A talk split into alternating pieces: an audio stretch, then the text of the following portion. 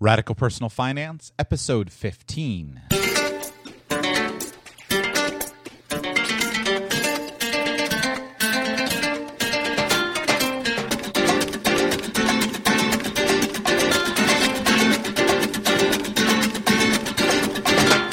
Ladies and gentlemen, welcome to the Radical Personal Finance Podcast. Today's show is going to be about one of my favorite topics taxes. Well, actually, taxes aren't my favorite topic. My favorite topic is how to avoid taxes. And that's what today's show is going to be about how to avoid all of your taxes. Stay with us.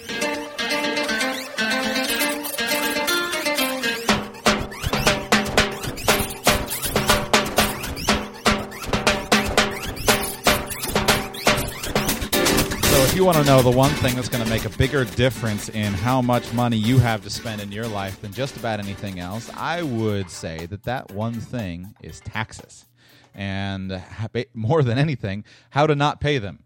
Uh, and so today we're going to talk about how to not pay your taxes. Now, obviously, you have the solution of simply just don't pay them. Uh, but that solution comes with certain other consequences that you may or may not be comfortable with. I'm not comfortable with those uh, consequences. So that's up to you, and uh, but you you choose what you want to do with that. I'm not comfortable with those taxes, so we're going to be with that. Excuse me, with those consequences. So today we are going to be talking about how to avoid the taxes. And this is going to make, I believe, a bigger difference in how much money you have to spend, how much money you have to save, how much money you have to invest than almost any other topic that I can think of to discuss today. So, uh, before we get into that, a couple of quick announcements. So, super excited. Today is July 8th. Tuesday, and we are live in iTunes.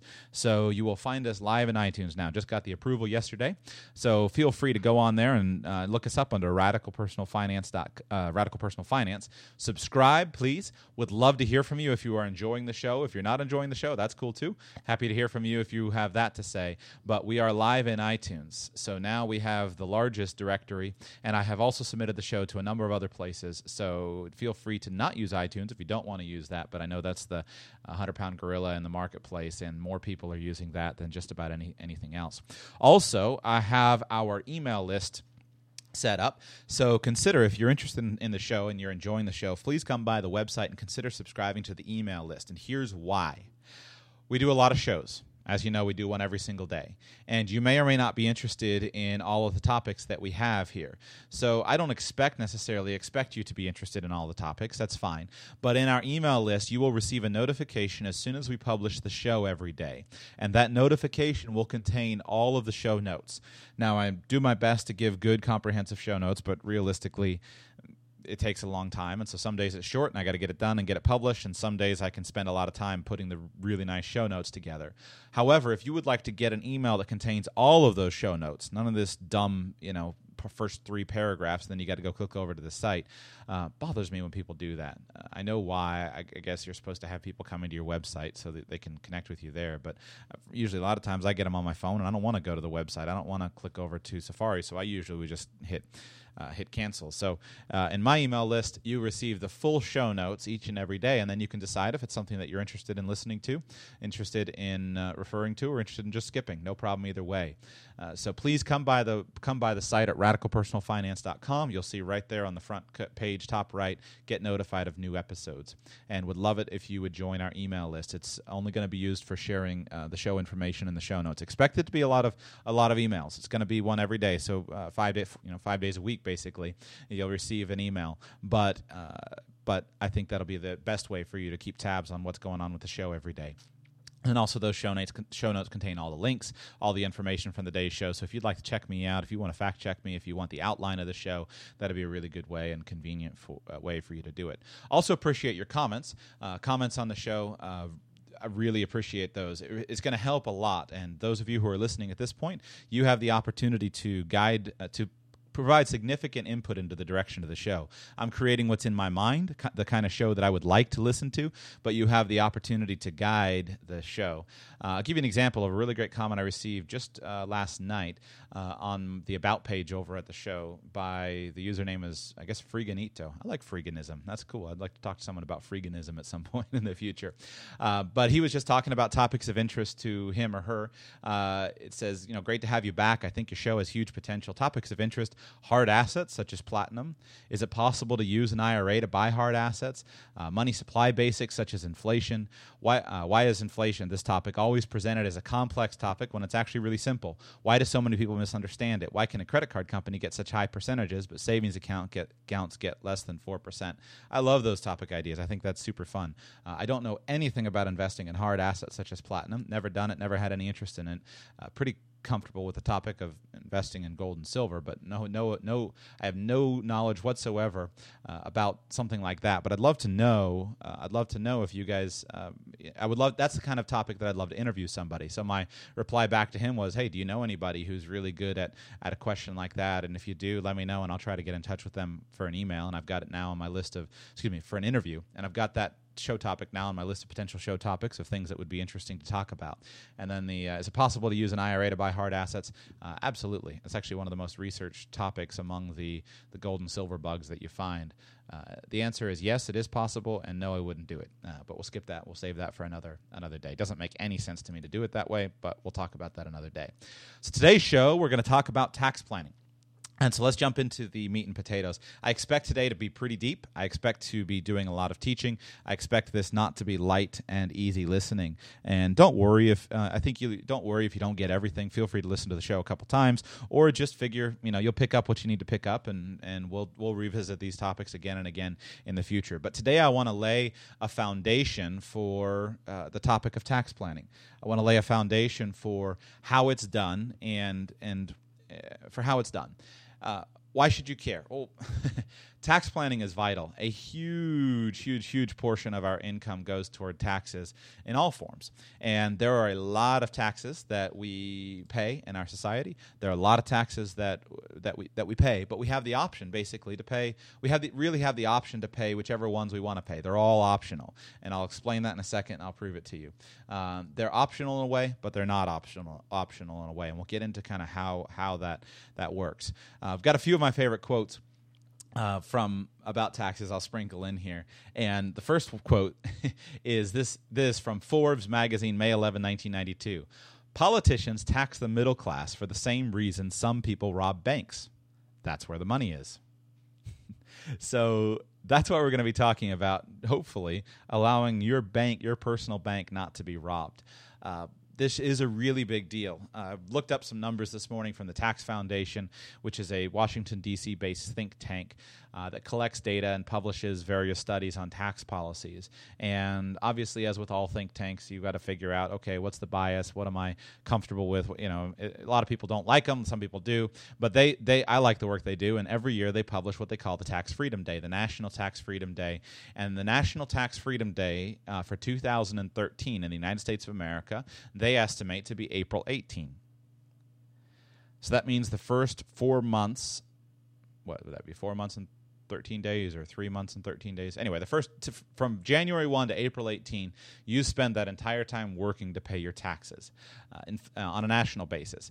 In Florida, where I live, we have it a little bit better because we don't have a state income tax. Uh, it's a little better. Our tax freedom day is April 15. And if you're interested in the actual dates for your, your state, feel free to click in the show notes and you'll see the link to that PDF with all of the data. Uh, you know, on average, Americans now spend more time working to pay their taxes than they spend working to provide food and shelter combined. And that's a pretty startling statistic. Now the problem is is that that number is in many ways very misleading. And the reason is because that number is based upon a per capita average. So basically, you can say the, the per capita average of, of, of tax revenue and uh, taxes paid and divide that among, among each person. That's what per capita means. And you'll, then that's where it averages out to. But that's not true because uh, taxes are not paid proportionately. That's not we do not have an average tax rate on each person where each person we don't have a flat tax where each person say pays the same percentage of our income, and then the tax base upon which taxes are based uh, uh, uh for each person varies. And so uh, you find that some people's tax freedom day is literally January 1, and some people's tax freedom day would be later than April April 18. Uh, taxes are really paid disproportionately by different sectors of society. So, depending on what tax system we're talking about, for example, income taxes are primarily paid by rich people. Uh, but payroll taxes are paid by everybody who earns wages. So, uh, again, using Heritage Foundation numbers here, uh, according to the recent Heritage, the most recent 2014 numbers I looked up this morning from the Heritage Foundation, the top 10% of earners paid 71% of federal income taxes in 2014. Remember that. The top 10% of wage earners paid 71% of federal income taxes in 2014. Now, that doesn't necessarily mean the wealthiest 10% of the country paid 71% of federal income taxes. Uh, federal income taxes are not paid based upon wealth, they're paid based upon income. It only means that the top earners, the top 10% of earners, paid 71% of federal income taxes. Uh, also, in all these statistics, anytime you're reading a statistic, and it's pointing out uh, it's pointing out look at this look at this uh, this statistic versus that statistic and you see uh, people on the political left and on the political right everyone bandies about their preferred statistics and all of them are lying with their statistics. A couple things to look for. Look at what's being taxed. Look at the tax base. Look at the tax rates. Understand. Look at is your data is it household data or is this per capita data? Because household data and per capita data are very, very different, and to, you need to always pay attention to that. Won't go into that in depth at some point, but there are a couple economists I'd like to interview and bring on at some point to talk about that, because that's a very meaningful difference when you're reading statistics. I, I believe tax planning is going to affect should affect just about every decision that you make. And uh, usually, people are relatively ignorant about tax planning. And usually people just don't know. You don't know what you don't know. Uh, but why should you pay attention to it? Well, first of all, you're going to make more money and you're going to have more money to spend because smart tax planning can allow you to increase your income and your investment returns by really up to one third. It's huge. It's a huge, huge difference. And that's real money, real spending money that you can spend, real saving money that you can save, real investment money that you can invest. I do, there are many people argue about investment strategies and investment philosophies, talking about uh, who can be, you know, who can some can you beat the market? Can you generate alpha uh, in your investment portfolio? I, I don't really care. Uh, ignore that, save that for another day. I do know what you can do is you can do smart planning.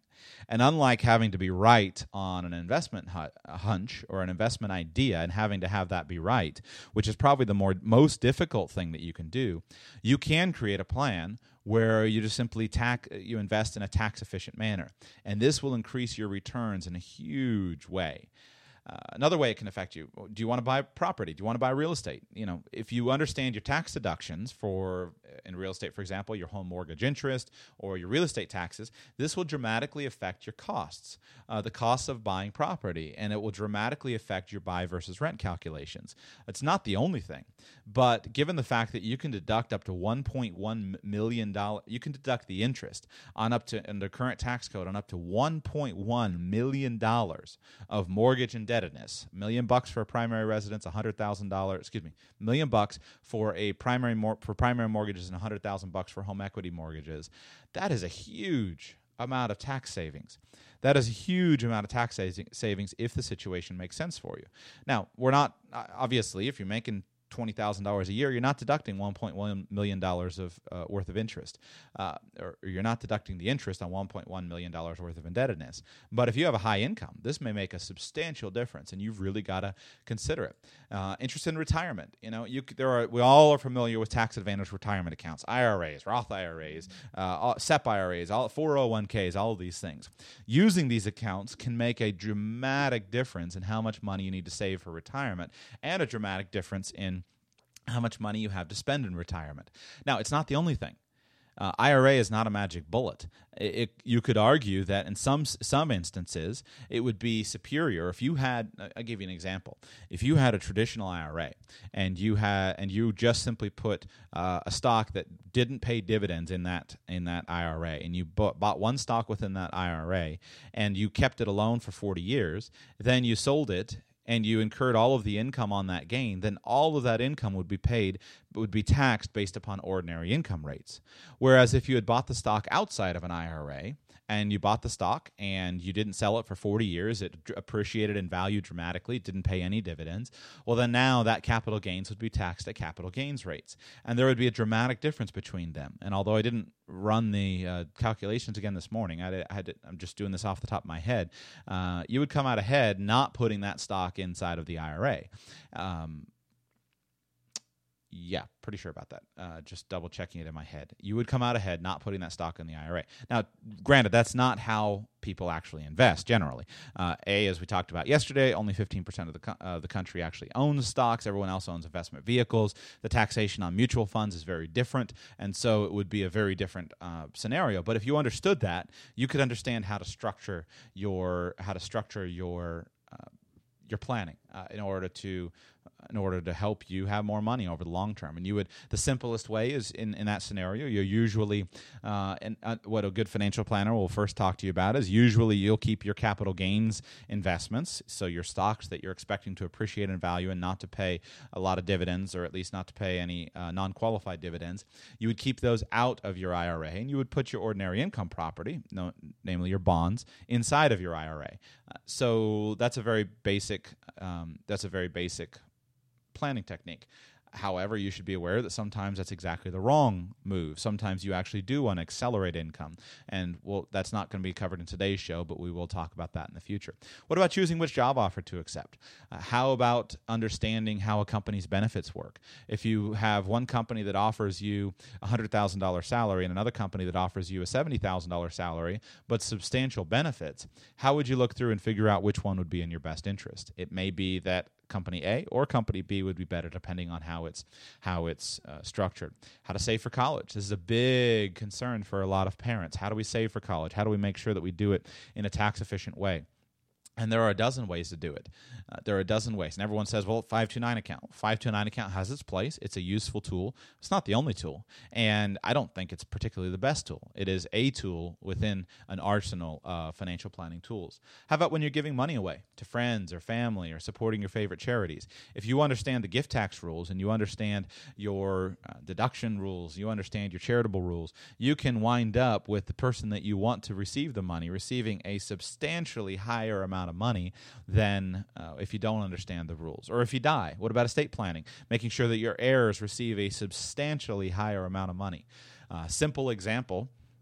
Uh, between types of IRAs, traditional IRAs versus Roth IRAs. Let's say that you have two accounts. You have a, a traditional IRA with $100,000 in it, and you have a Roth IRA with $100,000 in it. And you're not going to need either the account. You're not going to need one of the accounts for for your retirement. You're going to spend one of the accounts, and you're going to leave one of the other accounts behind. Well, should you leave the traditional IRA or should you leave the Roth IRA? In general, broad picture, you want to make sure that you spend the traditional IRA and take the money out little by little over the years and leave the Roth IRA as an inheritance. And the reason is because the money in the traditional IRA has never been taxed. And so if you leave it behind and uh, and you leave it behind to your family, then your family will immediately inherit $100,000, which will be added to their taxable income. However, the Roth IRA has already been taxed, and my example assumes that you have a relatively low basis in the account. The Roth IRA has already been taxed. So, under that scenario, when your family receives the $100,000, they receive it with no income taxes due, uh, assuming they follow the rules of distribution, getting it out of the account. Uh, what about your business? What organizational form should you choose? Should you open a business as a sole proprietorship? Uh, taxed as a sole proprietorship? Should you open a business uh, as a partnership? Uh, taxed as a partnership? Should you open a business as an S corporation or a C corporation? Or should you use an LLC and elect to be taxed under one of those tax schemes? Depends. There are advantages and disadvantages to each one. There are things that you can do in a C corporation that you can't do in an S corporation. So, on a C corporation, you would uh, be dealing with the issue of double taxation, where that means the corporation pays tax on its on its profits, and then you pay tax on the dividends that you receive of the profits from the corporation.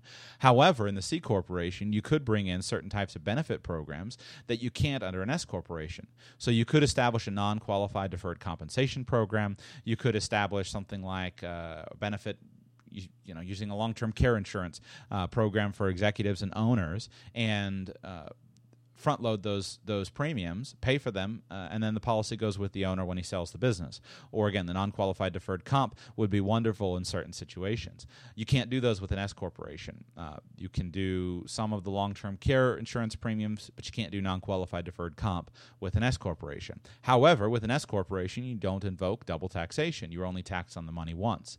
So, what should you choose? Depends on each situation, but understanding those things is going to help you to make better ideas. Where should the business be located? Should you open in the state of Florida, or in the state of Georgia, or in the state of New York? Uh, what are, uh, you know, just simply deciding where you're going to open your business or how you're going to make business acquisitions. Should you pay for them in cash? Should you pay for business acquisitions in stock? How should your employee compensation be structured?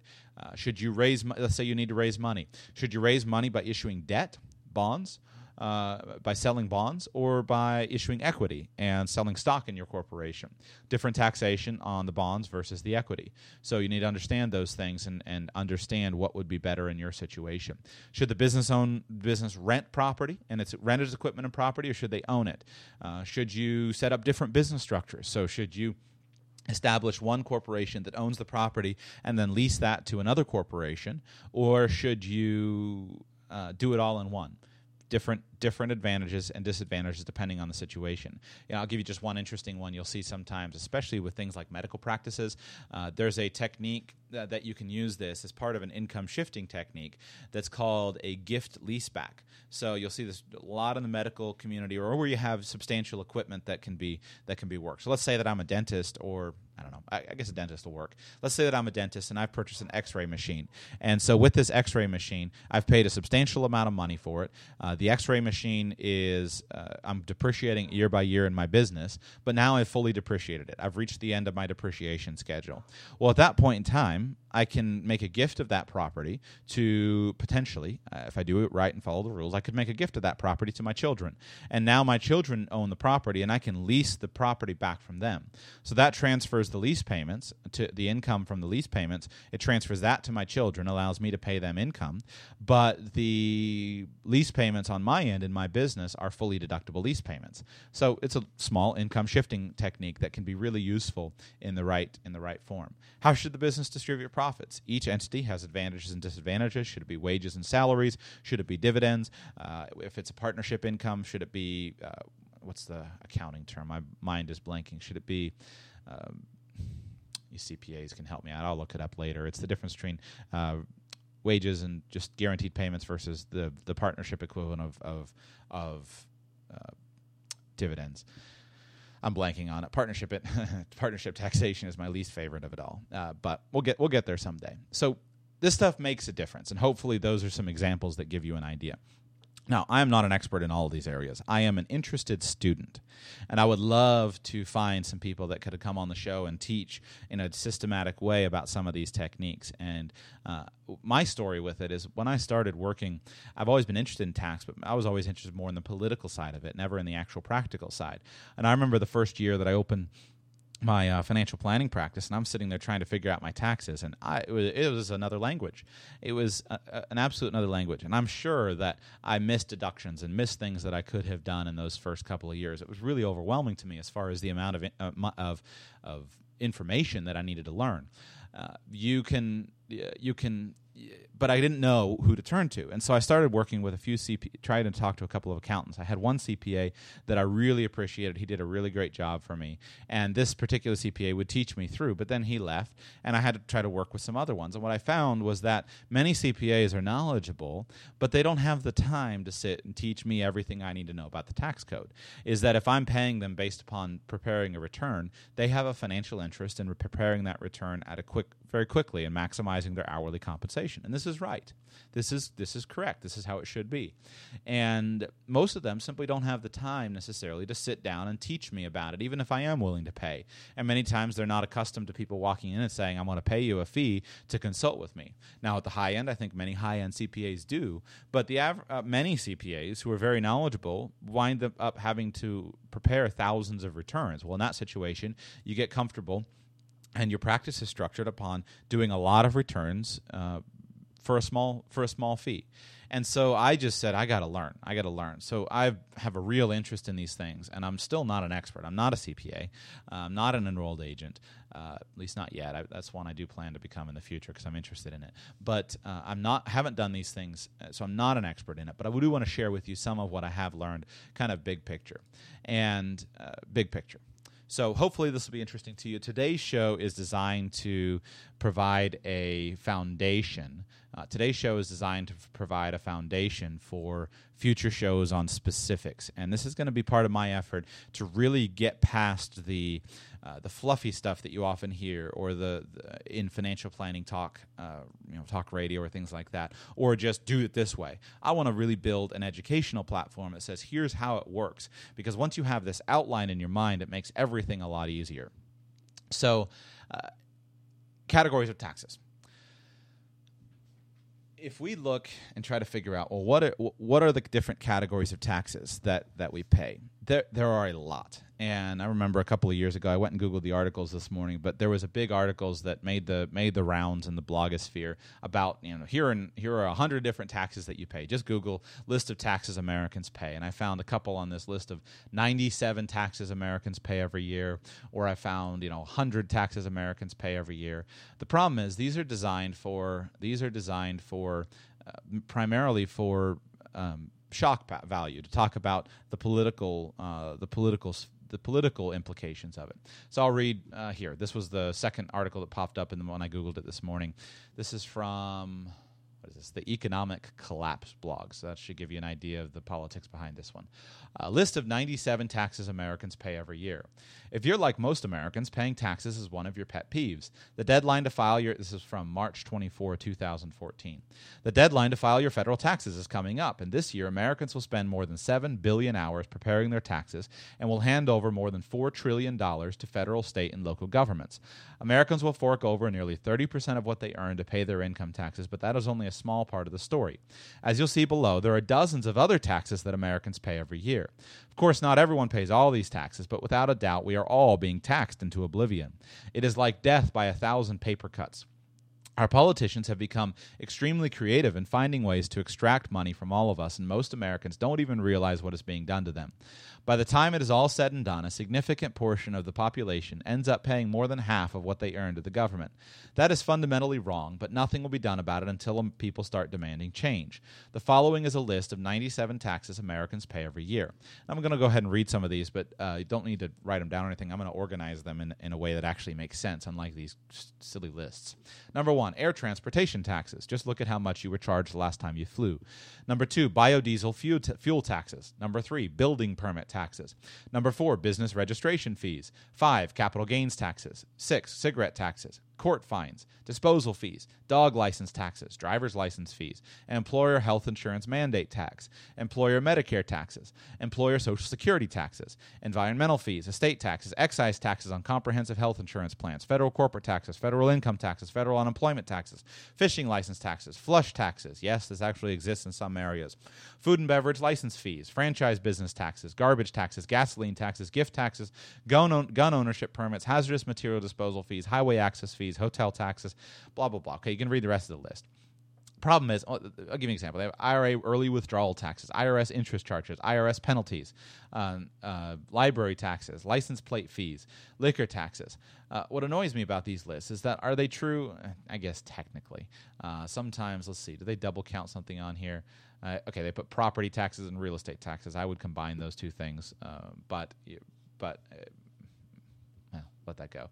They got Social Security taxes, but they also had on here uh, employer. Where was it? Under the E's, employer Social Security taxes. So that's one tax, but they've got it split into two for dramatic effect. So uh, these lists are fun to read, but uh, just what annoys me is that you can't get past the political bent of it. And so half the audience reads these things and says, "Yeah, that's exactly right," and half the audience says, "That's a stupid list," and you know what a ridiculous thing. Instead of both people actually understanding the foundation for these tax systems and how they work and why they work, and then understanding what you can actually do about it. It's hard to have a, a an actual um, debate if you're basing your debate based upon you know a spurious argument uh, about whether tanning taxes should uh, you know a new Obamacare tax on tanning services. Uh, what this matters is that true? Probably, I would imagine it's true. But uh, you know, here number seventy-five: state park entrance fees. State park entrance fees are not a tax; that's a fee. Uh, a tax is not something. A tax is something for which you don't receive a specific benefit. So that's not even in the category of a tax. A tax is a payment that's required uh, but here my notes. A payment that is required by a government that is unrelated to any specific benefit or service received from the government. So, if you're making a state park entrance fee, that is a that's in response to a service for, uh, which allows you the use of the park. Uh, but that doesn't mean that you know arguing about state unemployment taxes, which are a tax. Uh, state unemployment taxes are that's not. It doesn't mean that it's that it's invalid to argue about it. But when you mix those things up, the debate just goes into the ditch. So here's how I um, here's how I uh, basically um, uh, basically kind of classify taxes. Uh, I just read from my notes here that uh, uh, where is it in my notes? Uh, a tax is a payment required by a government that is unrelated to any specific benefit or service received from the government. The general purpose of a tax is to fund the operations of the government or to raise revenue.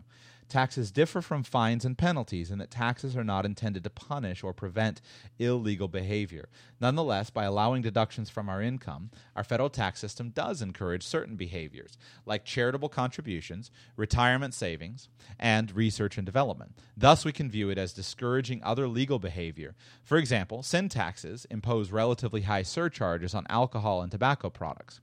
The key components of the definition of a tax are that number one, the payment is required, it is not voluntary. Number two, the payment is imposed by a government agency, federal, state, or local. And number three, the payment is not tied directly to the benefit received by the taxpayer. So that's the foundation and the definition of uh, of taxes. And so, in general, there are a few different there are various categories of uh, various categories of taxes. And how i've categorized them is basically into three three major categories federal taxes state and local taxes and implicit taxes. And so the and you'll hear what what these uh, what the difference is between these these these taxes are. So, federal taxes are obviously taxes that apply uh, across the nation. So, there are lots of taxes that are in place to fund various programs, um, and a lot of this is considered to be programs of national importance. So things like uh, national importance, things like uh, national defense or, or the interstate highway system or educational programs, things like that. And the basic categories of federal taxes are income tax, employment taxes, unemployment taxes, excise taxes, and transfer taxes. So, the biggest of those, the big one that we all talk a lot about, is income tax. And income tax, it represents about 50% of all the tax revenues that's collected in the United States in 2010. Most of the time, when you're talking about uh, planning for tax planning, usually people are referring to the income tax system.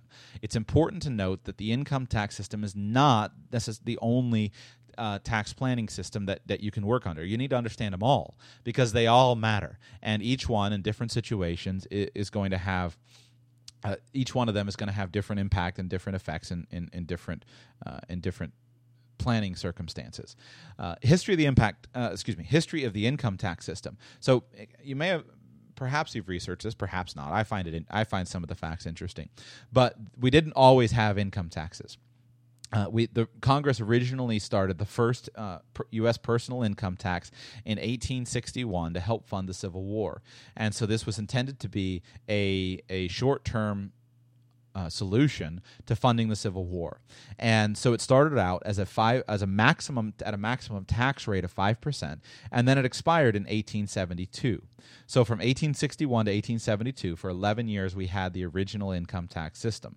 In 1892 then Congress passed a, a, a, a new income tax system. Um, but again, that was pretty controversial at that time, and uh, it was a lot of people fighting it. A lot of people saying, "Well, it should not be. It should not should not be be allowed to happen. But it was actually a very low amount at a very low rate. Uh, in 1895, that, that tax was actually challenged in a court case. And the court case was called Pollock versus Farmers Loan and Trust Company. And the U.S. Supreme Court eventually ruled that the income tax was unconstitutional because direct taxes were prohibited by the Constitution unless the taxes were apportioned across states based upon their populations. And so the, the income tax the second income tax, was ruled to be unconstitutional.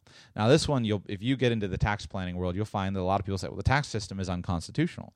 Uh, it was. The Supreme Court found it to be unconstitutional. However, they then made it constitutional.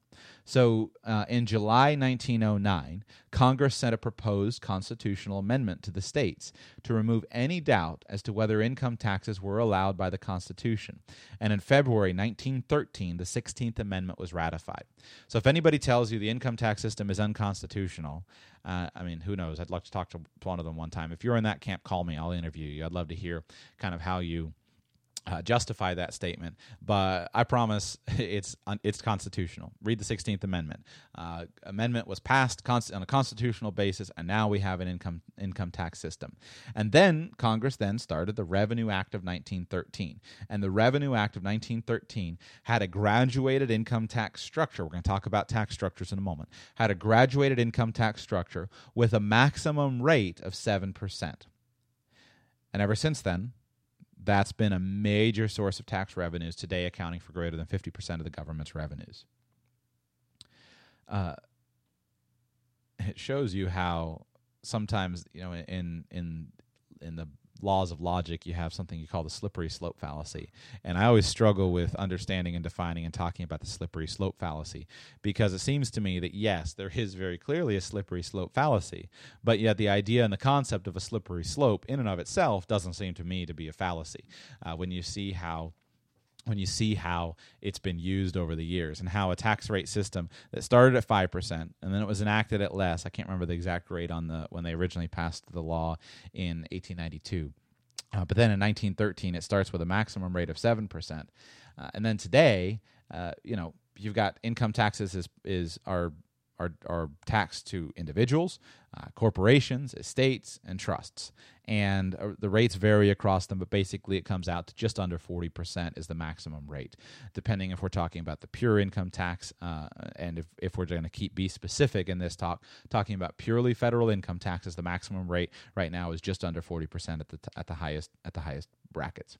So this just illustrates a little bit of the history of the, of the federal income tax, and it's a major source of it's a major source of of funds for the government to operate on. But it's not the only fund source of funds. So the next category that you have are employment taxes. So employment taxes uh, are uh, consist of two different things. There would be the old age survivors and disability insurance tax, so the OASDI, and that we commonly call the Social Security tax and then the medical health insurance tax, and that's what we commonly call the Medicare tax. Technically, Social Security tax is not the name of it. It's called the Old Age Survivors and Disability Insurance tax, uh, and then the Medicare tax is just what we commonly know, although it's medical health insurance. So those two taxes are the most are the primary employment taxes. Social Security tax pays the monthly retirement, survivor, and disability benefits for the individuals that qualify and the Medicare tax pays for the medical insurance for the for individuals who are elderly or disabled. The tax rates on these taxes they're based upon wages, uh, and the tax base currently.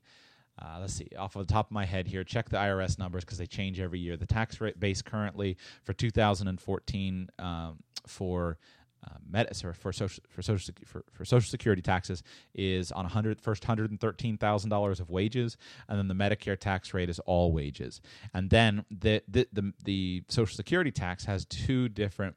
Uh, components to it. You have the employer component, which for the Social Security tax is 6.2%, and then you have the employee contribution, which is another 6.2%. So totaled up, that becomes 12.4%. The Medicare tax rate is a 1.8% employer contribution and a 1.8% employee contribution under the current rates. So if you total those together, it becomes 15.3% total. Note, a lot of times you'll see this this uh, false logic proclaimed. Well, there's not that much because the employer pays that additional amount. That additional amount comes out of your wages. Uh, in the past, I don't currently have any employees in any of my businesses, but in the past, when I've had employees and I've paid taxes for them, I would be happy to pay them the additional, what is it, uh, 15.3 divided by 2, so that'd be additional 7.65. The additional 7.65% of income uh, I would be happy to do that. That is part of their cost. When you count uh, the cost of an employee, you are not just cost. You're not just factoring in their salary. You are factoring in all of the costs associated with that employee, and that includes employment taxes. It also includes other benefits programs. It includes other plans. So just remember that when you get into the political conversations, is that those are every bit a cost to the employer, and they need to be factored into it. Those are employment taxes. You also then have unemployment taxes. And you have both federal unemployment taxes and you have state unemployment taxes. The state unemployment taxes vary from state to state, and then the federal government allows a credit based upon those state unemployment taxes. Uh, the tax rate is fairly low. It can be low as about 0.8%, uh, uh, can be even lower, uh, about 0.6%, just depends on the calculations. And then the wage base is the first $7,000 of wages which are received during the year. So you have both unemployment and and employment. Uh, excuse me. Employment taxes and unemployment taxes. Uh, I forgot self employment taxes. So, on employment taxes, the old age survivor disability insurance and the Medicare health insurance, so Social Security and Medicare taxes, that work that stru- system is structured for the uh, uh, employers. However, there is an equal system that is established called the self employment tax. And it's exactly the amount, it's 15.3%, where if you are self employed, you are responsible to pay for the cost of those, uh, for the cost of those uh, taxes under the self employment tax system. The next group of federal taxes that you have are excise taxes. So excise taxes are taxes that taxes that are put on the retail sale of specific products. So these would be include these products would include alcohol, diesel fuel, gasoline, tobacco products, and then other services like telephones, uh, air transportation, tanning beds. Uh, when you open your cell phone bill, if you ever do, and you look at the obnoxious amount of taxes, those are excise taxes based upon the telephone tax. If you hear about the gasoline tax, the gasoline tax is a federal excise excise tax, which was intended to fund the road programs. So when you look at when you understand all those things, those all come under the category of excise taxes. And then you have the transfer tax system. And so the transfer tax system would consist of estate taxes and gift taxes. And so you would have gift taxes is, is is any kind of transfer among people who are alive, and then estate taxes, also called uh, the death tax, is is taxes based upon the transfer of property at death. And then there's one additional component to the transfer tax system called the generation skipping transfer tax. And that one is its own obnoxious nightmare, but we'll talk about that at some point when we talk about estate planning. But you have those three taxes together make up the transfer tax system. So transfer taxes are transfers of money from one person to another, and that will all fall either under the gift tax system, the estate tax system, or the generation skipping transfer taxes. Uh, and we always generally you'll just find it gift taxes or estate taxes because generation skipping transfer taxes are part of the uh, uh, part of the estate tax system. That's it for federal taxes. It, under those categories, you can place most federal tax, most of the federal tax systems, and kind of categorize them in a way that's more understandable than reading over here where it says number 86 on this list, tire taxes, or number 87 where it says tolls, another form of taxation, not another form of taxation. That is a fee uh, for the use of uh, fee for the use of something, uh, or a traffic fine. That's uh, eh, I'm not sure about traffic fine. I had to think about that. Uh, over on so that's federal taxes. Now we go on to state and local taxes, and there are four categories of state and local taxes: uh, income taxes, sales and use taxes, property taxes, and excise taxes. So the difference here is that there are no employment taxes, although there are state unemployment taxes. But we've uh, we've got here first of all income taxes, and so this varies dramatically among states. Uh, some states uh, and some local governments as well impose an additional income tax. There are, off the top of my head, I think five or six or seven states who don't. I live in one of them in Florida. And so I live in Florida. We don't have a state income tax system. Uh, and that's wonderful. So you have a lot of people that have a high income that will come to Florida. Uh, when you compare the, t- the tax rates of, of earning, let's say you earn $3 million a year, and you compare what the tax rate would be if you earn that in Florida versus if you earn that in California or in New York City, there's a dramatic difference in the income tax system and in the amount of income taxes due on that money. Uh, New York City, uh, if you live in New York City, you have three levels of income taxes. You have federal income taxes, you have New York state income taxes, and you have New York City income taxes. So you've got to look at those income taxes. Now, the argument that would go in the other way for example, in Florida, uh, generally people consider us to have fairly high property taxes. So we'll get to that property taxes in just a second. But uh, the argument goes that well, in California you have low property taxes. Taxes, so you have a very high income tax rate, but you have a low property tax rate, and that should make up the difference. Is the is the argument? The only answer to the argument, the only conclusion, is for you to actually look at your actual uh, your actual situation. Uh, the next category of taxes, sales and use taxes. So, uh, sales taxes would be based upon the sale of goods or, and some services, and so the person selling the good or service is responsible for collecting and paying the tax. And so, usually in the state of Florida, I think our sales tax system is six percent in my county. Ranges a little bit among counties but we have a 6% sales tax. And so uh, that's the tax base is the total value of the good uh, or the service, and then I pay a, we pay a 6% sales tax on that.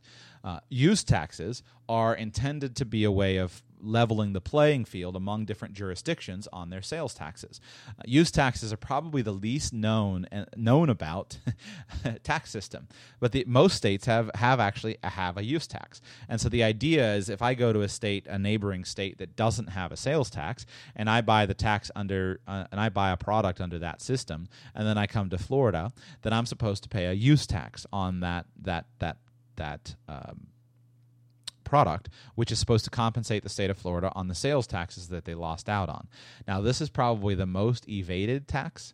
Uh, we'll talk about evasion avoidance in just a moment. But this is the most evaded tax in my in my in my opinion. Uh, I'm, I'm not. I don't have any data that I can point to on that. Just simply because people aren't aware of it. But the idea is we want to minimize, discourage people from buying goods out of state, uh, so that they can pay the sales tax in the state. So all of the online shopping that we do when you buy from Amazon and in the past when they didn't charge sales taxes, that's what all this hullabaloo is about. Uh, but uh, only recently are states, you know, starting to to enforce it. And the key thing is that it's a lot easier to enforce on a big ticket item. If you go to another state and you buy a car in a state that doesn't have an income tax, when you then register it in your your state, you're then going to pay the income tax because the car has to be registered. If you're buying a book online from a state that doesn't have an income tax and you're having it shipped to your house, are you supposed to report that as a use tax? You are. However, is that practically done? Of course not. Uh, I think most of us are tax evaders under that system. Uh, and again, if you if you're not aware of your state's use taxes, just look them up. Um, I've not researched every state, but I would bet you that most states have a use tax system. Next category is property taxes. And so there's basically two kinds of property taxes. There's real property taxes and then there are personal property personal property taxes. And these taxes are what are called ad ad valorem taxes.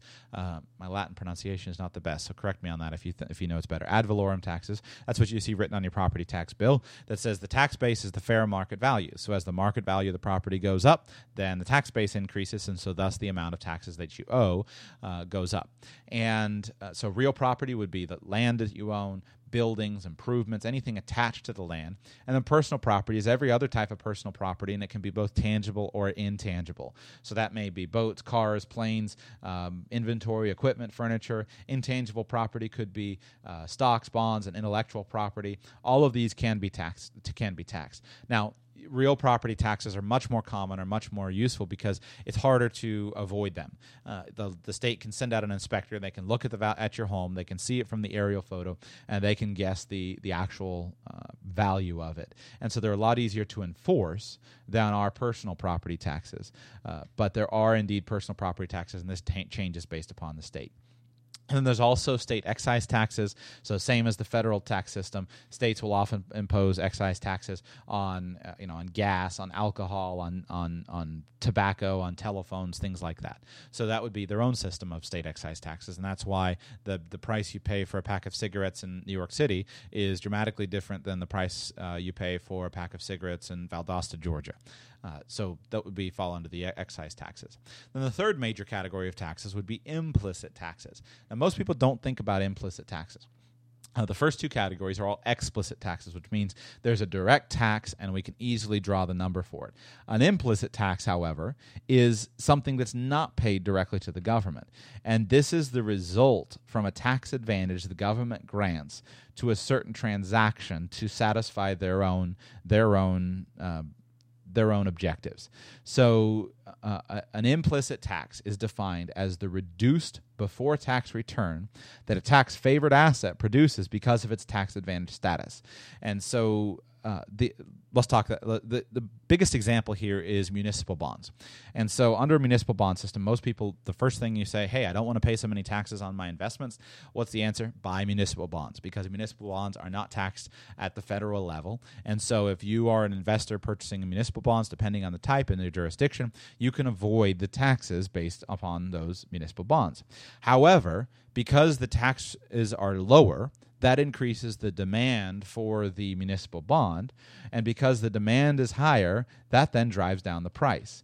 And so, because that drives down the price, then the government can reap a benefit from selling the tax exempt bonds.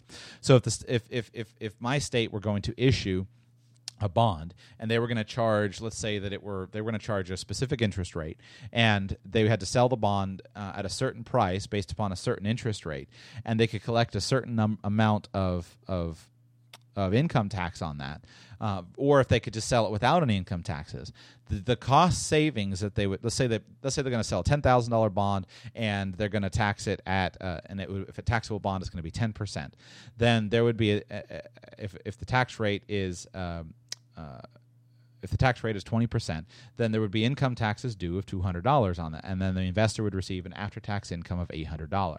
But if we were going to st- sell a state a municipal bond that was tax exempt, then the market price of that bond uh, could be sold for less, and so it would, could be sold with a lower tax return. And so even though the income was lower, uh, we would wind up ha- having the tax advantage. I'm struggling with how to explain this. This is one of those things where it's better to read a book, but uh, basically the difference is the cost savings, and that's the implicit taxes. So there, are, the, there is a tax burden on the investor the tax burden on the investor is either to pay the explicit income tax on the bond or to pay the higher price that the investor pays to get the tax exempt bond. And that's called an implicit tax. Happens every single day. Uh, it happens uh, all day, every day, but it's hard to estimate because then you get into the system of supply and demand and you're trying to figure out how on earth do you estimate these numbers. So, hopefully, that gives you a good overview of the tax systems and how it works. So let's get to how to avoid them. So I maintain that all taxes are optional. And, and all is a strong word. Most let me, let me rephrase it. Most taxes are optional. You can avoid almost almost all of them. So, but you have to be willing to take the actions that are that that you can take to to avoid them. Very simply, if you make under a, a, certain amount of money, you pay no federal income taxes and you pay no state income taxes. Now, are you willing to make that small amount of money? Depends on your situation. And whether or not you're willing to make that small amount of money is going to depend is going to be up to you but uh, all taxes are avoidable, but they may not all be avoidable at the same time. If you don't want to pay so many gasoline taxes, you may be able to avoid the gasoline taxes by buying an electric car. But now you're going to pay the taxes that are charged based upon your electric bill, unless you can set up a solar system that's going to charge your electric car. Well, now you're going to pay sales taxes on the cost and the acquisition of those solar panels, unless you buy them in a state where you don't have to pay sales taxes. But then the company then is still paying the taxes on the profit, and so there is still a contribution to the sales tax system or to the tax system, but you can, or to the tax systems, I should say, probably a better way, but you can indeed minimize your contributions to those systems based upon your actions. I'm going to read to you two paragraphs, three paragraphs out of one of my favorite tax planning books that I really recommend. And the author's name is Jeff Schnepper. And this book is called How to Pay Zero Taxes. Uh, and when I found this book several years ago, I strongly, uh, highly recommend it to you. I will try to remember to put a link in the show notes. Uh, I'll put an affiliate link, so if you want to use that, um, buy it off of Amazon. I'll get um, I guess a small commission off of that. Uh, I don't know what that rate is, but uh, that would be much appreciated. But I'll read two. Uh, I'll read three paragraphs from page 26 of his what is this, his 2013 edition. And this, to me, are staggering statistics, and I find it really interesting uh, to read through these three, three these three paragraphs. Taxes have been likened to a plague of locusts on a field of wheat. Yet there are several individuals earning millions of dollars who pay little or no taxes, and many more who earn hundreds of thousands of dollars each year whose tax bill is just as small. For the year 1998, filed in 1999, 2,085,211 individual tax returns were filed, showing income of $200,000 or more. Of those, 0.07%, or about 1,467 returns, showed no U.S. tax liability. For 1999, filed in 2000, 1,605 returns with incomes of $200,000 or more showed no U.S. tax liability. For 2000, filed in 2001, 2,328 returns with income of $200,000 or more showed no U.S. tax. And 2001 returns filed in 2002 without a tax liability increased to 2,959. Uh, I'm going to skip through a couple uh, and let's go to 2009. In 2009, 1,470 people earned over $1 million and paid zero taxes, and 20,752 taxpayers with incomes of $200,000 or more paid zero taxes. These people are able to avoid paying taxes by the use of sophisticated tax strategies devised by high priced and very professional tax planners who guide their clients along the cracks in the federal tax code. Most of those cracks have been put there intentionally by Congress as economic and social incentives. For example, to encourage capital spending and to support the U.S. auto industry, a combination of provisions in the tax code allows a knowledgeable average taxpayer to buy a $12,000 car at a net cash cost of only $6,641. See page 316. If that car has run only 60,000 miles in its first five years, the net cash outlay for the car can be reduced to below zero. In effect, the taxpayer gets a free car. More important, his costless acquisition is completely legal. Exactly how to do this will be explained later in the book.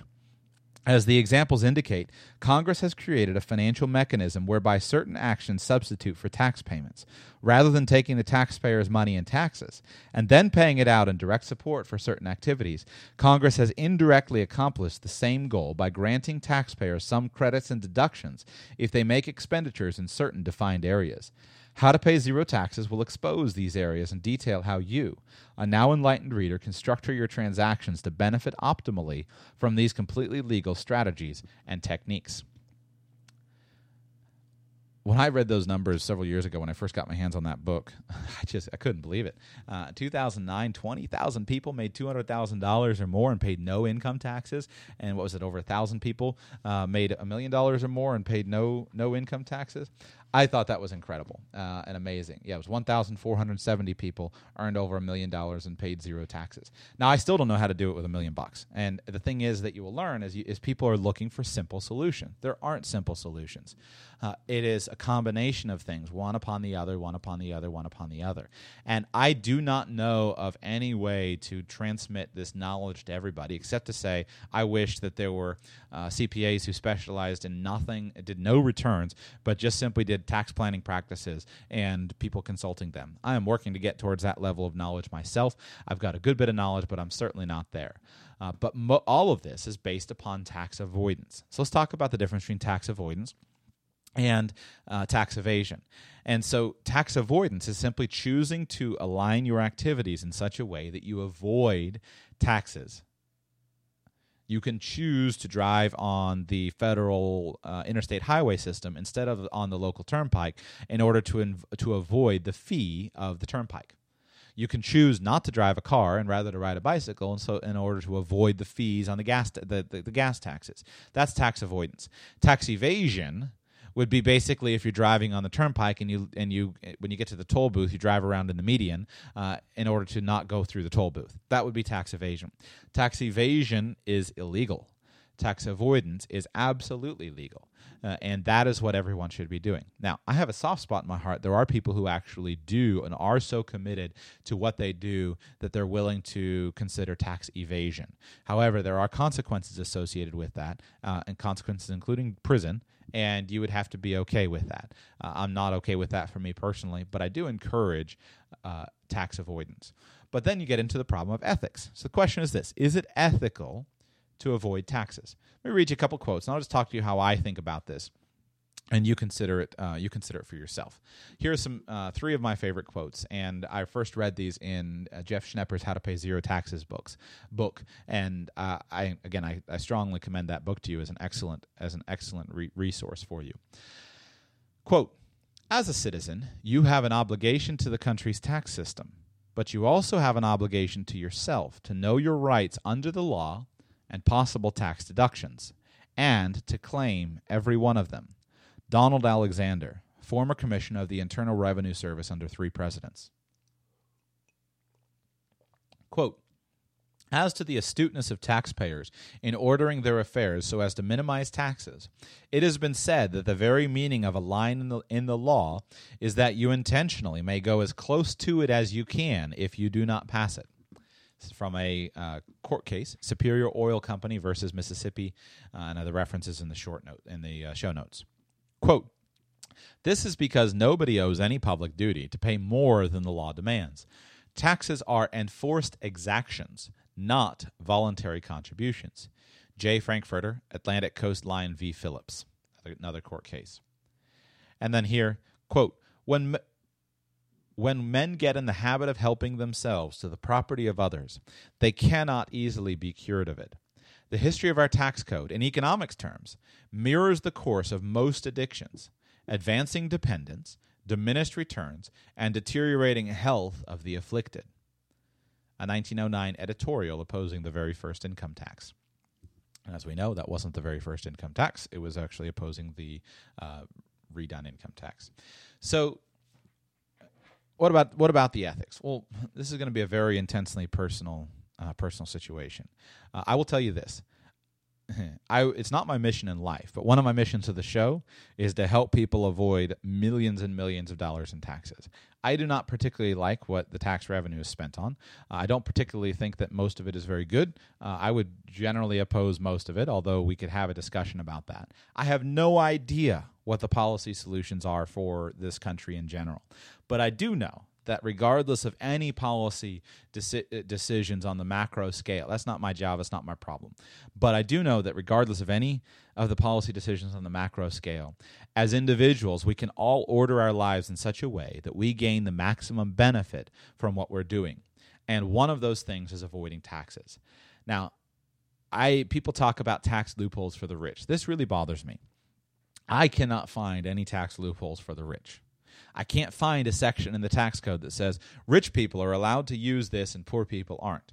If anything, all of the tax loopholes that exist in the tax code are for the poor. So you can make not much money and you don't get to pay you don't have to pay any taxes. But if you're rich and you make a lot of money, you're going to be paying some taxes. There are no tax loopholes for the rich. There is one tax code and it is equally applied to both the rich and the poor.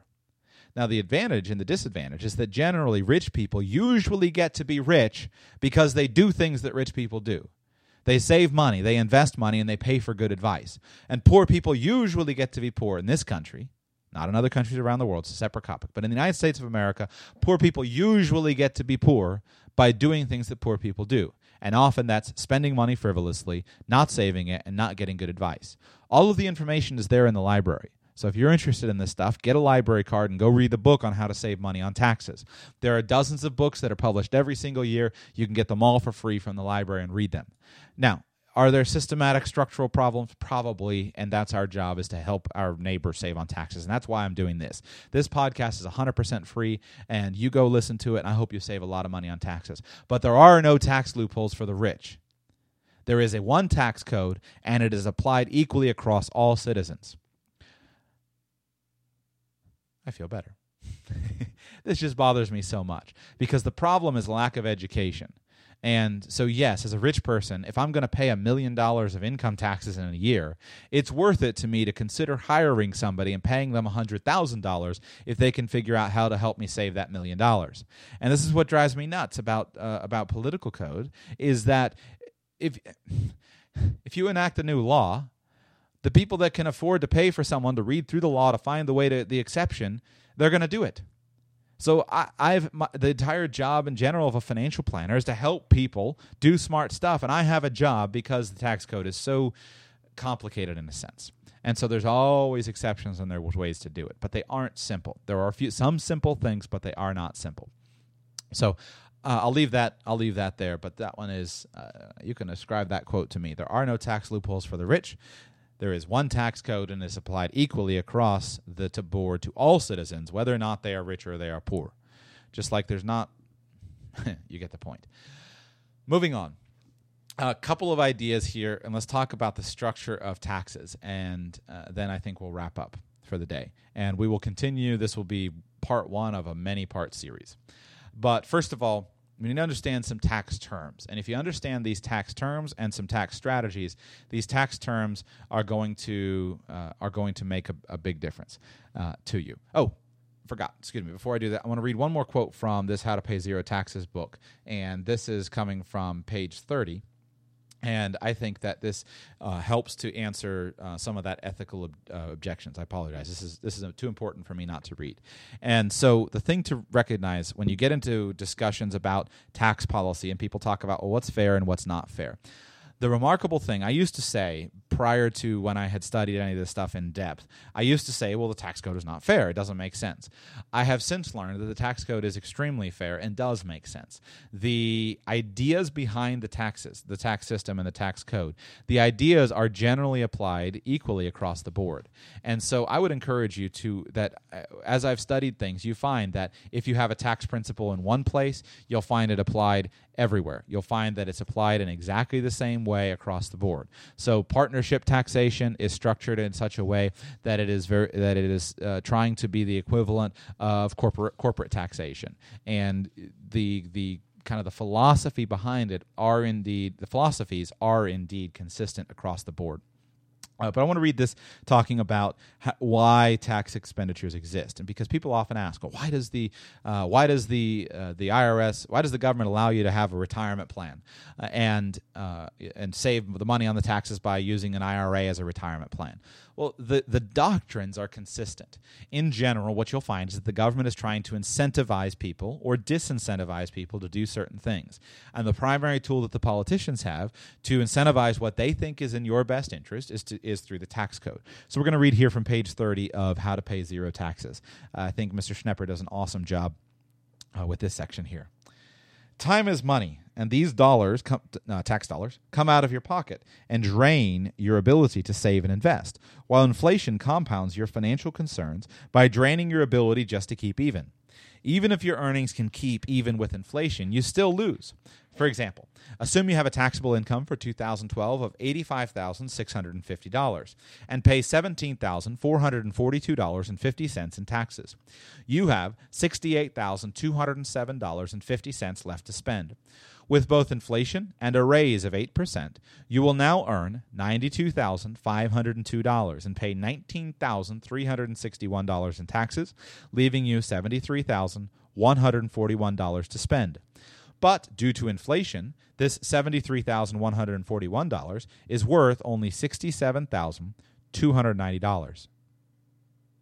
In real dollars, the progressive nature of your tax structure and the purchasing power decay caused by inflation have together decreased your real buying power by $68,207.50 minus 68,000 excuse me, minus $67,290 equals $917 on a $6,852 increase in earnings.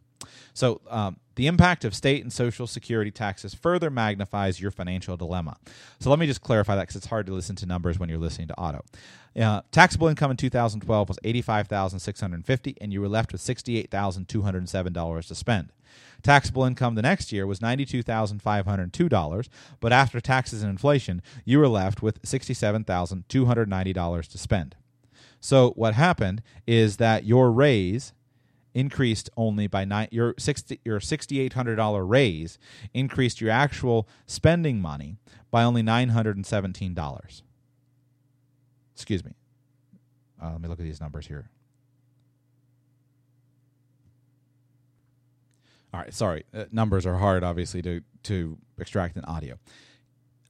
You wound up with nine hundred and seventeen dollars less to spend after receiving a $6,852 increase in earnings. I'm going to pause in this quote for a minute, uh, in, this, in this excerpt for a moment. This is why you have to consider all aspects of financial planning.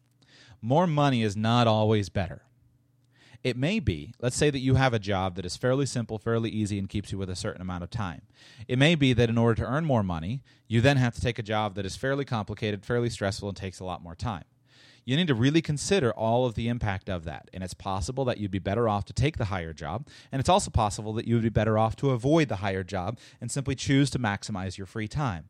This is good, sound personal financial planning. But you need to actually know and run the calculations to be able to do this. Now, obviously, this is an example that the author has chosen to prove his point. But it does prove his point. The person had a $7,000 raise and had $900 less money to spend after inflation and taxes. So if you can have something where you have instead of taking the seven thousand dollar raise, you take more free time, you wind up with the same spending money and more free time. So consider it, and that's why good personal financial planning makes all the difference in the world. Continuing reading here. What can you do? One simple answer is to try to reduce your taxes, and the rest of this book will tell you how to do so. Some of the techniques found in this book are the result of mixing complicated and convoluted tax code sections, but all of them are completely legal. Some are legal not because Congress intended them to be there, but because both Congress and the Internal Revenue Service were lax in their homework, and the tax code language allowing them is there. Uh, int- uh, hmm, my comments. It's not my problem that Congress and the IRS can't uh, can't talk together. While Congress writes the tax law, that law is read and interpreted by the courts. Quite often, the Internal Revenue Service and the courts differ in their interpretations of various code sections and their applications. The courts always win. Even if a tax effect is contrary to original congressional intent, the courts must and do support the language of the code. Such effects are the law and can, can be changed or eliminated only by congressional action. Until such action is taken, it is fully within the legal rights of the American taxpayer to use such code combinations to reduce, minimize, or even completely eliminate taxes. Each individual must pay taxes, but not one penny more than the law requires. If you want to make voluntary contributions to our federal treasury, you will have bought the wrong book. On the other hand, most of the techniques detailed here have been intended by Congress. In many cases, legally reducing your income tax liability is both good for you and good for America. Certain kinds of receipts are intentionally excluded from gross income for tax purposes in order to achieve some economic or social objective. These provisions are frequently referred to as tax incentives and are specially, specifically designed to encourage certain types of activity. Tax incentives have the same impact on the federal budget as direct expenditures because they represent revenues not collected by the federal government. These special tax provisions, therefore, have been labeled tax expenditures or tax aids by the Treasury Department. These expenditures are revenue losses arising from provisions of the tax code, but give special or selective tax relief to certain groups of taxpayers. These provisions either encourage some desired activity or provide special aid to certain taxpayers. For example, the federal government seeks to encourage certain forms of investment. Thus, business investment is encouraged by the accelerated rather than straight line depreciation. This tax advantage has been legislated so that businesses will have additional capital to be able to expand. Tax advantage investment helps create new businesses and new jobs. These new jobs produce more paychecks, and these additional paychecks produce more taxes. In the long run, if everything works as it should, everyone wins. Alternatively, other tax expenditure provisions have been adopted as relief provisions to ease tax hardships or to simplify tax computations. For example, the elderly and the blind receive special financial benefits through a deduction called the additional amount. The other tax benefits for the aged, the retirement income credit, and the potential exclusion of Social Security annuity payments from taxable income also fall into this personal or tax hardship category. These revenue losses are called tax expenditures because they are payments or expenditures by the federal government. This is a form of implicit taxes. Taxes, payments or expenditures by the federal government made through a reduction of taxes rather than a direct grant. Just as a forgiveness of debt is equivalent to a payment, so a remission of tax liability is equivalent to an expenditure. According to the Congressional Budget Office, in 1980, a total of 92 provisions were considered tax expenditures. These were estimated to cost $206 billion in fiscal year 1981, based on laws in effect at the start of 1980. Projected 2012 individual tax expenditures are almost $1.3 trillion. The financial benefits offered by, tax, by tax expenditure provisions resemble those available through entitlement programs on the spending side of the budget. A tax expenditure provision can provide special tax relief in any of the following ways. 1. Special exclusions, exemptions, and deductions, which reduce taxable income and thus result in a smaller tax liability. For example, tax exempt municipal bond interest or the exclusion from taxable income of employer discounts or dependent care assistance programs. 2 preferential rates, which reduce liabilities by applying lower rates to all or part of the taxpayer's income. For example, the special reduced maximum tax rate on long term capital gains income. 3. Special credits, which are subtracted from the tax liability rather than from the income on which the taxes are figured. For example, the child tax credit or the foreign tax credit. 4. Deferrals of tax, which generally result from allowing deductions that, that, according to standard accounting principles, are properly attributable to a future year. For example, accelerated depreciation allowances. The taxpayer, paying later rather than now, in effect receives an interest free loan of the deferred liability. Tax spending and direct spending are alternative methods of providing federal subsidies. Nearly any tax expenditure could be recast as a spending program, just as most spending programs could be replaced by tax expenditures. Thus, the choice between tax spending and direct spending is essentially a choice between alternative administrative mechanisms. Dropping down the page here, and two more quick paragraphs. In reality, though, many of these expenditures are the result of pressures applied by special interest groups seeking relief provisions for their own constituencies. For example, why is there an additional standard deduction amount for the blind and not for the deaf? The answer, I suggest, may have more to do with the political and lobbying power of the two groups than with any inherent difference between the hardships. These special provisions also arise out of the political needs of our individual representatives in Congress. These are off budget expenditures that show up as a reduction of revenues rather than as an increase in congressional spending. In effect, they allow our representatives to increase our federal fiscal deficit, to spend more tax money without appearing to do so. Arguments are made that these tax incentives are simple and involve far less government supervision and detail than strict expenditures. It has also been argued that these incentives encourage the private sector to participate in social programs and promote private decision making rather than government centered decision making. Whether these asserted virtues of tax incentives are in fact valid, or whether their defects outweigh their claimed advantages, is not the subject of this book. The fact that they do exist is critical. In order to minimize or eliminate your taxes completely, you must first accept the fact that the techniques to be detailed in this book are both legal and, for the most part, specifically intended by Congress. That they have not been publicized or made widely known by the Internal Revenue Service is not surprising. Despite publicity releases and continuous claims to the contrary, the Internal Revenue Service is a revenue collector. While the professed goal is a fair administration of the tax law, the service's job is to collect your tax money. No Internal Revenue agent ever received or ever shall receive a raise or promotion by suggesting to a taxpayer how to arrange a financial situation to reduce or eliminate taxes. To discover those techniques, you either have to pay thousands of dollars to a professional tax practitioner, attorney, or accountant, or you can turn to the next chapter. So, with that, that's all I'm going to read from this book here. Uh, I think that's a good enough start. And again, I highly recommend uh, Jeff Jeff Schnepper's book. It's really, really excellent. And uh, one thing that I want to point out, and I'm going to wrap up with uh, two more quick comments on some expl- expl- explanations of different options uh, for for taxes. But two more quick comments. Uh, well, first of all, this book was what's the cover price? Twenty bucks. Okay. Twenty dollars at the bookstore could save thousands and thousands of dollars, and he does a good job. Although it's a little hard if you don't have some uh, some background of uh, he does a really good job in this book. But if you don't have some background on how the tax code is designed, then it's it's a little hard to digest. But twenty bucks at the at the bookstore can save you untold thousands of dollars. So the answers to how to get rich are usually simple, but they're usually found in education, and this would be a good example. So make note of that. But the point is that all of these techniques are intended by Congress, uh, either explicitly or in or implicitly. They are intended by Congress, and just because of the fact that you don't know about them doesn't mean that they shouldn't exist or that they don't exist. The key is going out and understanding them. But the problem with tax planning is, and even the problem with financial planning, I, as a financial planner, I can't tell you what I can do for you. Uh, until I actually know your situation.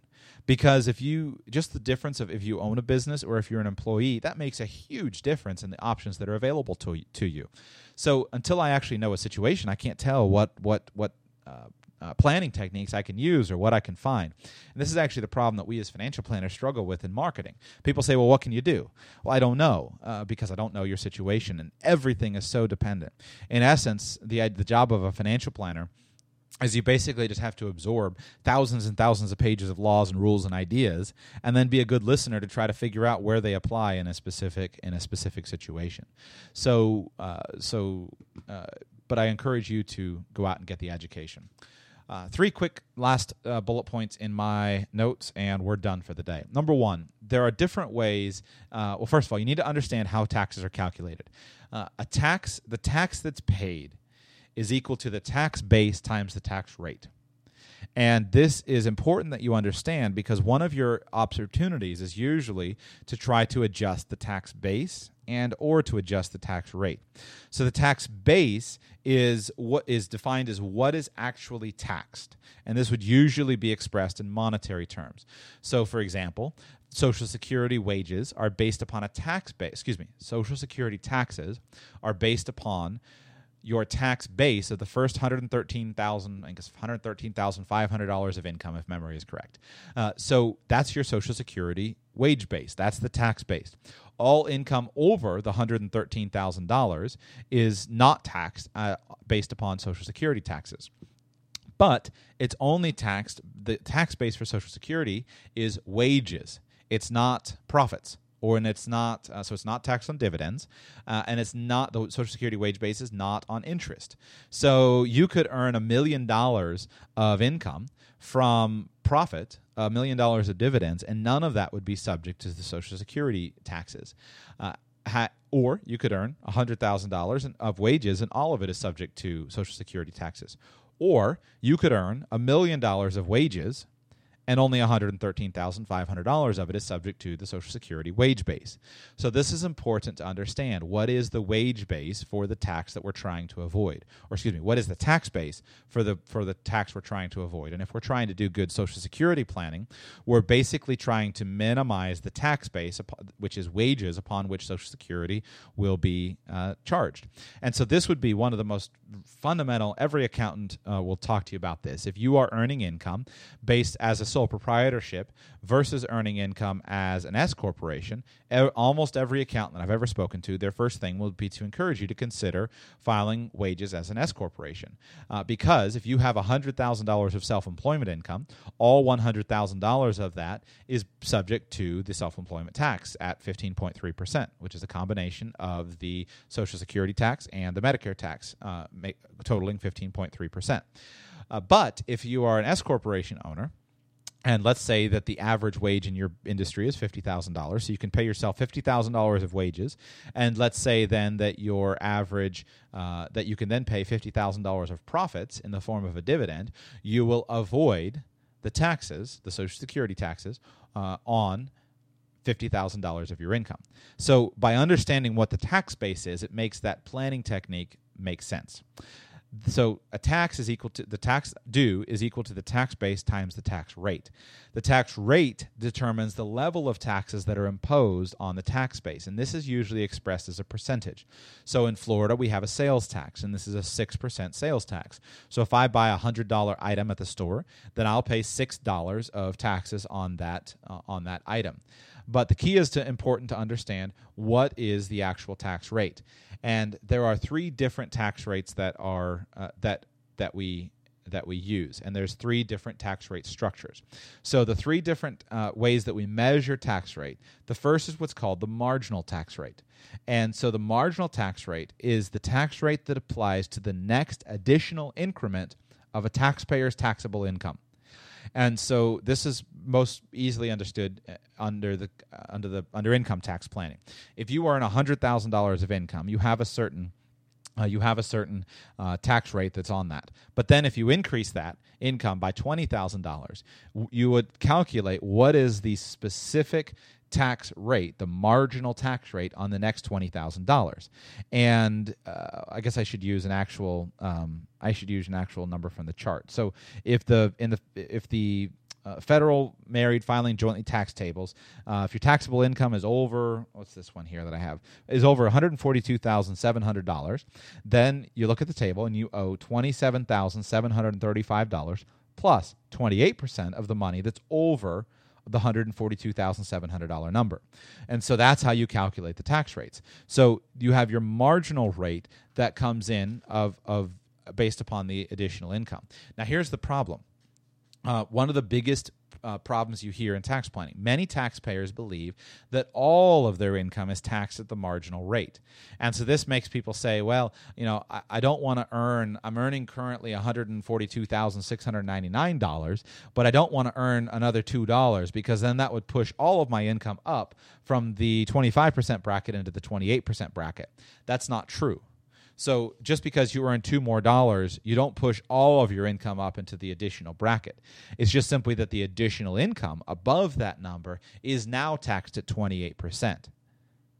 Or if you could trim some income off of that, you save off the 28% um, savings. Both of them are important. So uh, the marginal bracket, the marginal, you can't just say, well, what bracket are you in? Someone says, I'm in the 28% bracket. You can't then automatically say, well, you earned $142,000, so I'll take 28% of that. It doesn't work that way. It's that the brackets go up, and it, the, the, the higher bracket is only charged on the higher amount. Now, this is really useful um, in tax planning because uh, it, because all the savings come off the top. So let's say that somebody is in the 35% bracket and we can arrange a plan that's going to drop their income. Well, this that would be a little let's keep it more believable, uh, or let's keep it more mainstream instead of going up to a 35% bracket. You need to be earning four, four or five hundred thousand dollars to be in the 35% bracket. So let's just say we're going to do something between the 25 uh, percent bracket and the and the 15 percent bracket, and so the difference here is that is, is from 70 to 140 thousand dollars. So if somebody is making hundred thousand dollars and we can defer uh, thirty thousand dollars into retirement plans, we can avoid the taxes on that thirty thousand dollars, and all of that money would have been taxed at 25 percent. So that can be a substantial savings when you're in that additional when you're in that higher bracket. And so because all of the marginal brackets are at the at, at the margin, that's why they're called that's why they're called marginal.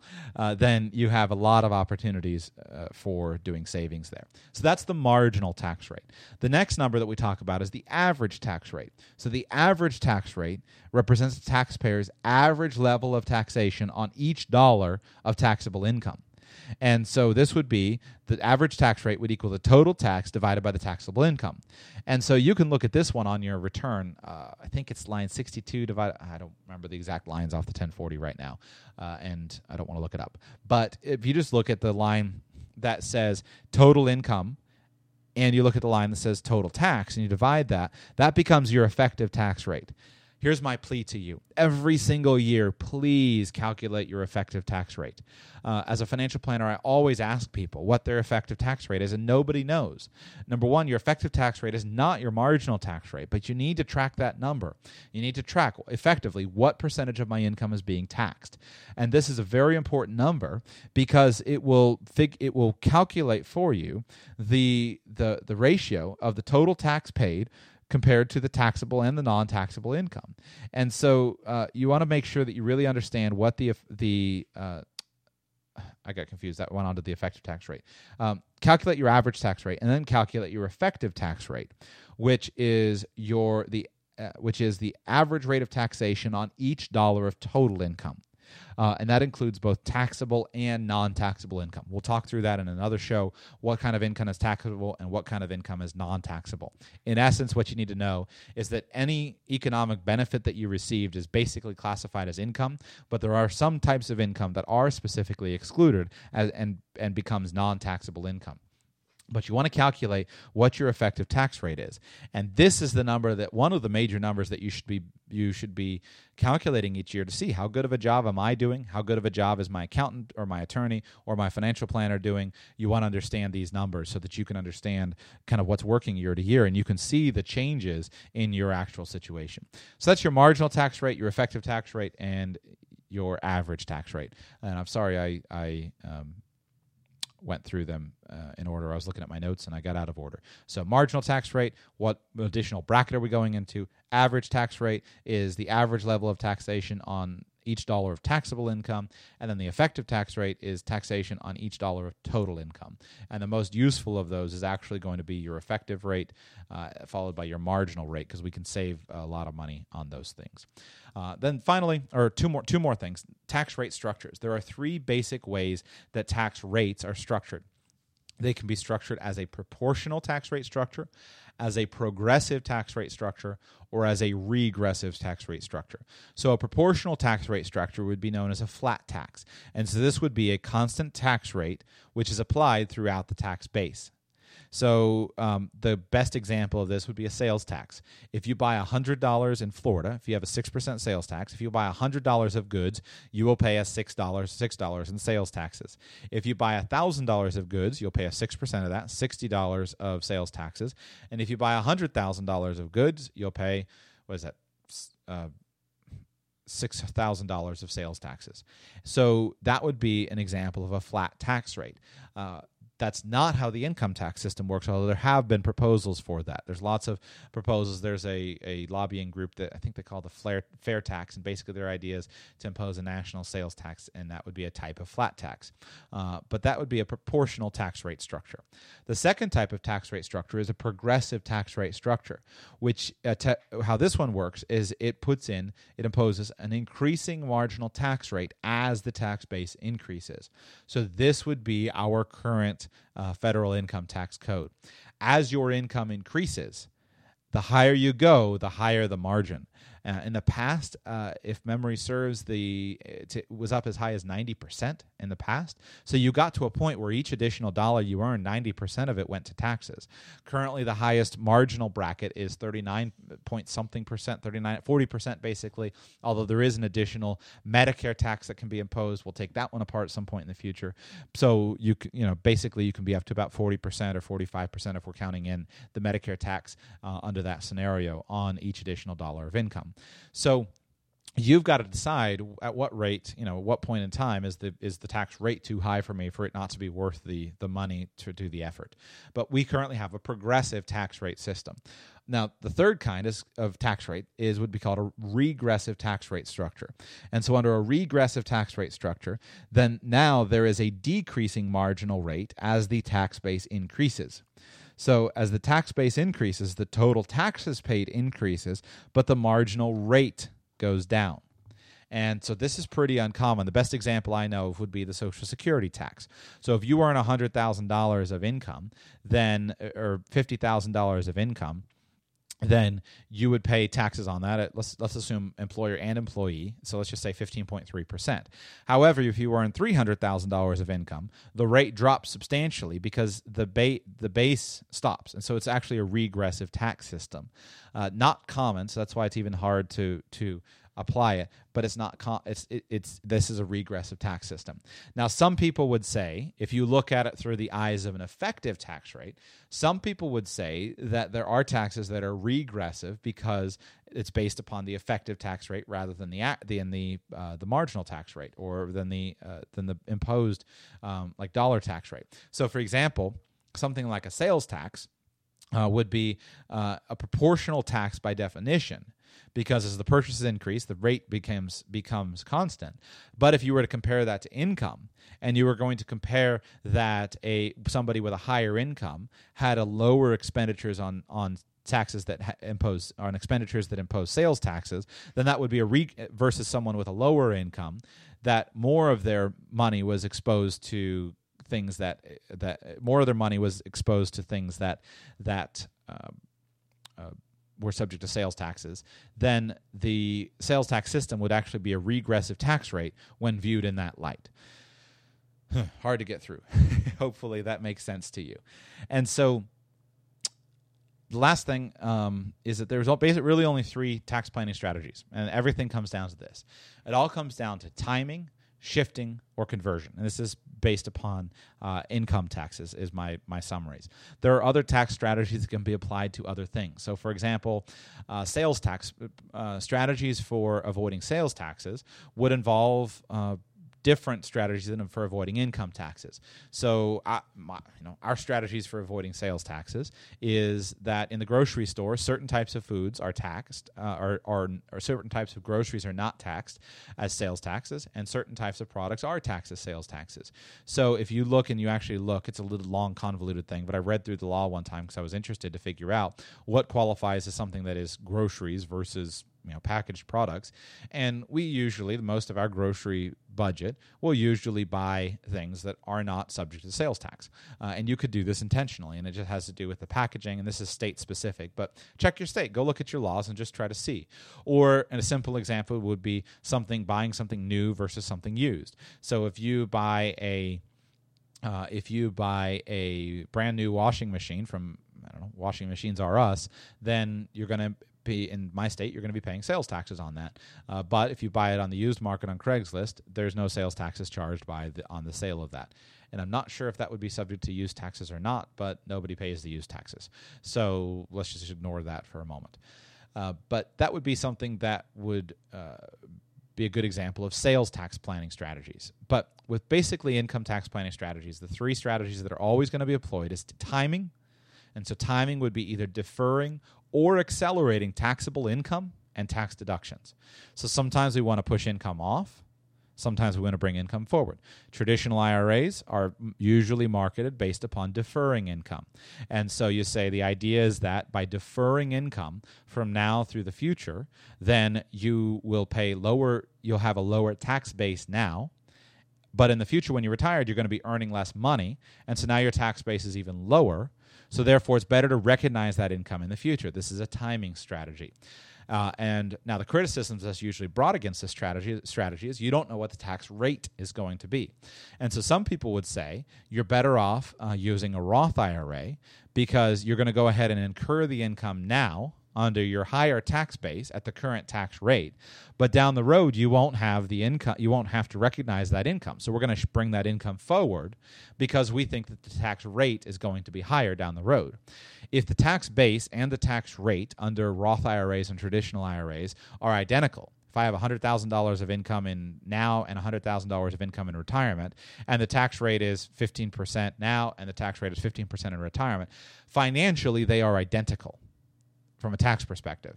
But if I know what my base is going to be or what the rates are going to be, then we then we can kind of figure out which is better. Now, the problem is we don't usually know. We don't know what the tax base is going to be, and we don't know what the tax rate is going to be.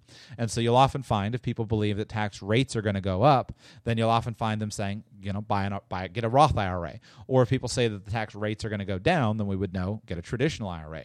If we knew that our tax base is going to be higher in retirement because we're going to be receiving a, inheritance income and trust income, maybe we would adjust that.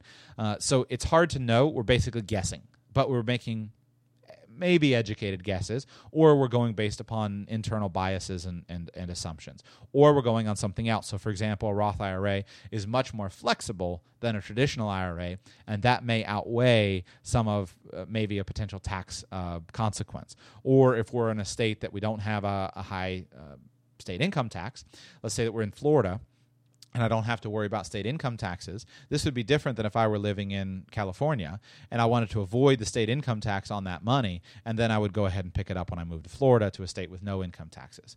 So that would be an example of timing. Uh, so either bringing income forward or pushing income back, or sometimes we're bringing deductions forward or pushing deductions back. And this would be especially applicable in business when we're using a business entity, whether do we deduct, deduct this now or deduct it later, but it's also applicable for individuals.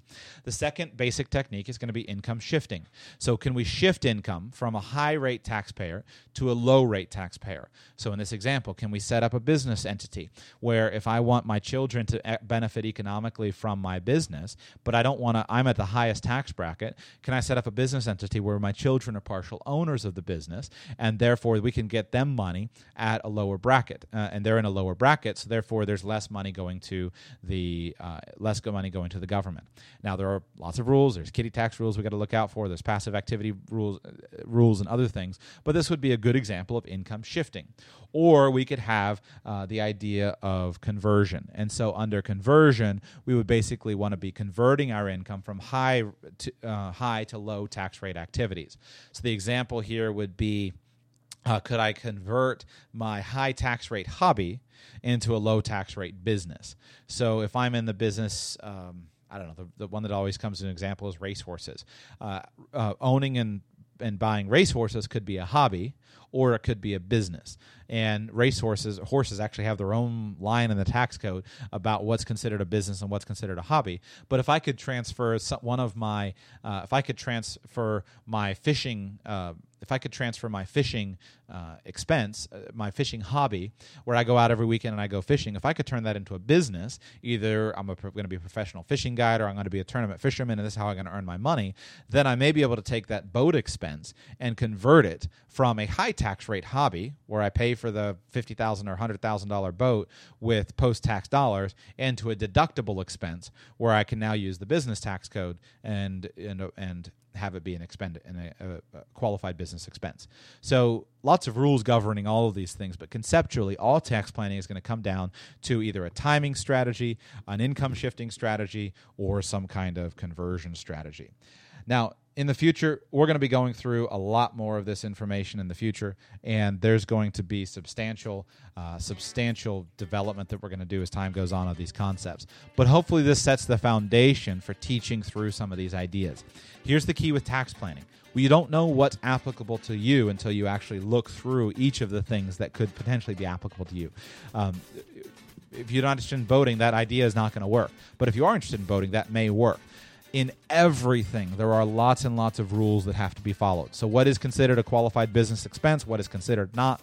These are major things, and everything has its own small little rules. But the laws exist.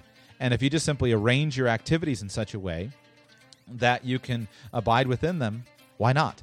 And there are so many things that could be done. I think tax planning is probably the most powerful tool that we as financial planners can wield, uh, or that you, as a you know, whether you're a financial planner, whether you're just a layperson uh, looking at your own finances, look at your tax rates. But everything is based upon um, everything is based upon your actual situation, upon you tracking your actual numbers. So that's it for today. Uh, I hope you've enjoyed the show. I'd love to get some feedback on it. Uh, let me know if it was too deep, too fast, too slow. Uh, today's uh, show is episode 15, so the, the URL is radicalpersonalfinance.com slash 15 uh, radicalpersonalfinance.com slash one five. I would love to hear from you, and hopefully this will set a foundation for lots and lots of further planning going forward. Subscribe in iTunes. Tell a friend about the show if you like it, please. Give me some feedback. Would love to hear uh, any feedback that you have, and I hope that this show helps you to save some money. Uh, disclaimer, as always, Financial planning is incredibly personal, and even though I'm trying to do a good job of giving you detailed, comprehensive information, please don't do something in your situation without consulting a professional. I have no idea how the California tax system works. I've never worked there, I don't have any clients there. I've got a basic understanding of it, but it's very different than Florida. So don't take anything that I say with Florida experience and try to apply it to another scenario. Uh, that's it for today. Thanks for listening. Have an awesome day.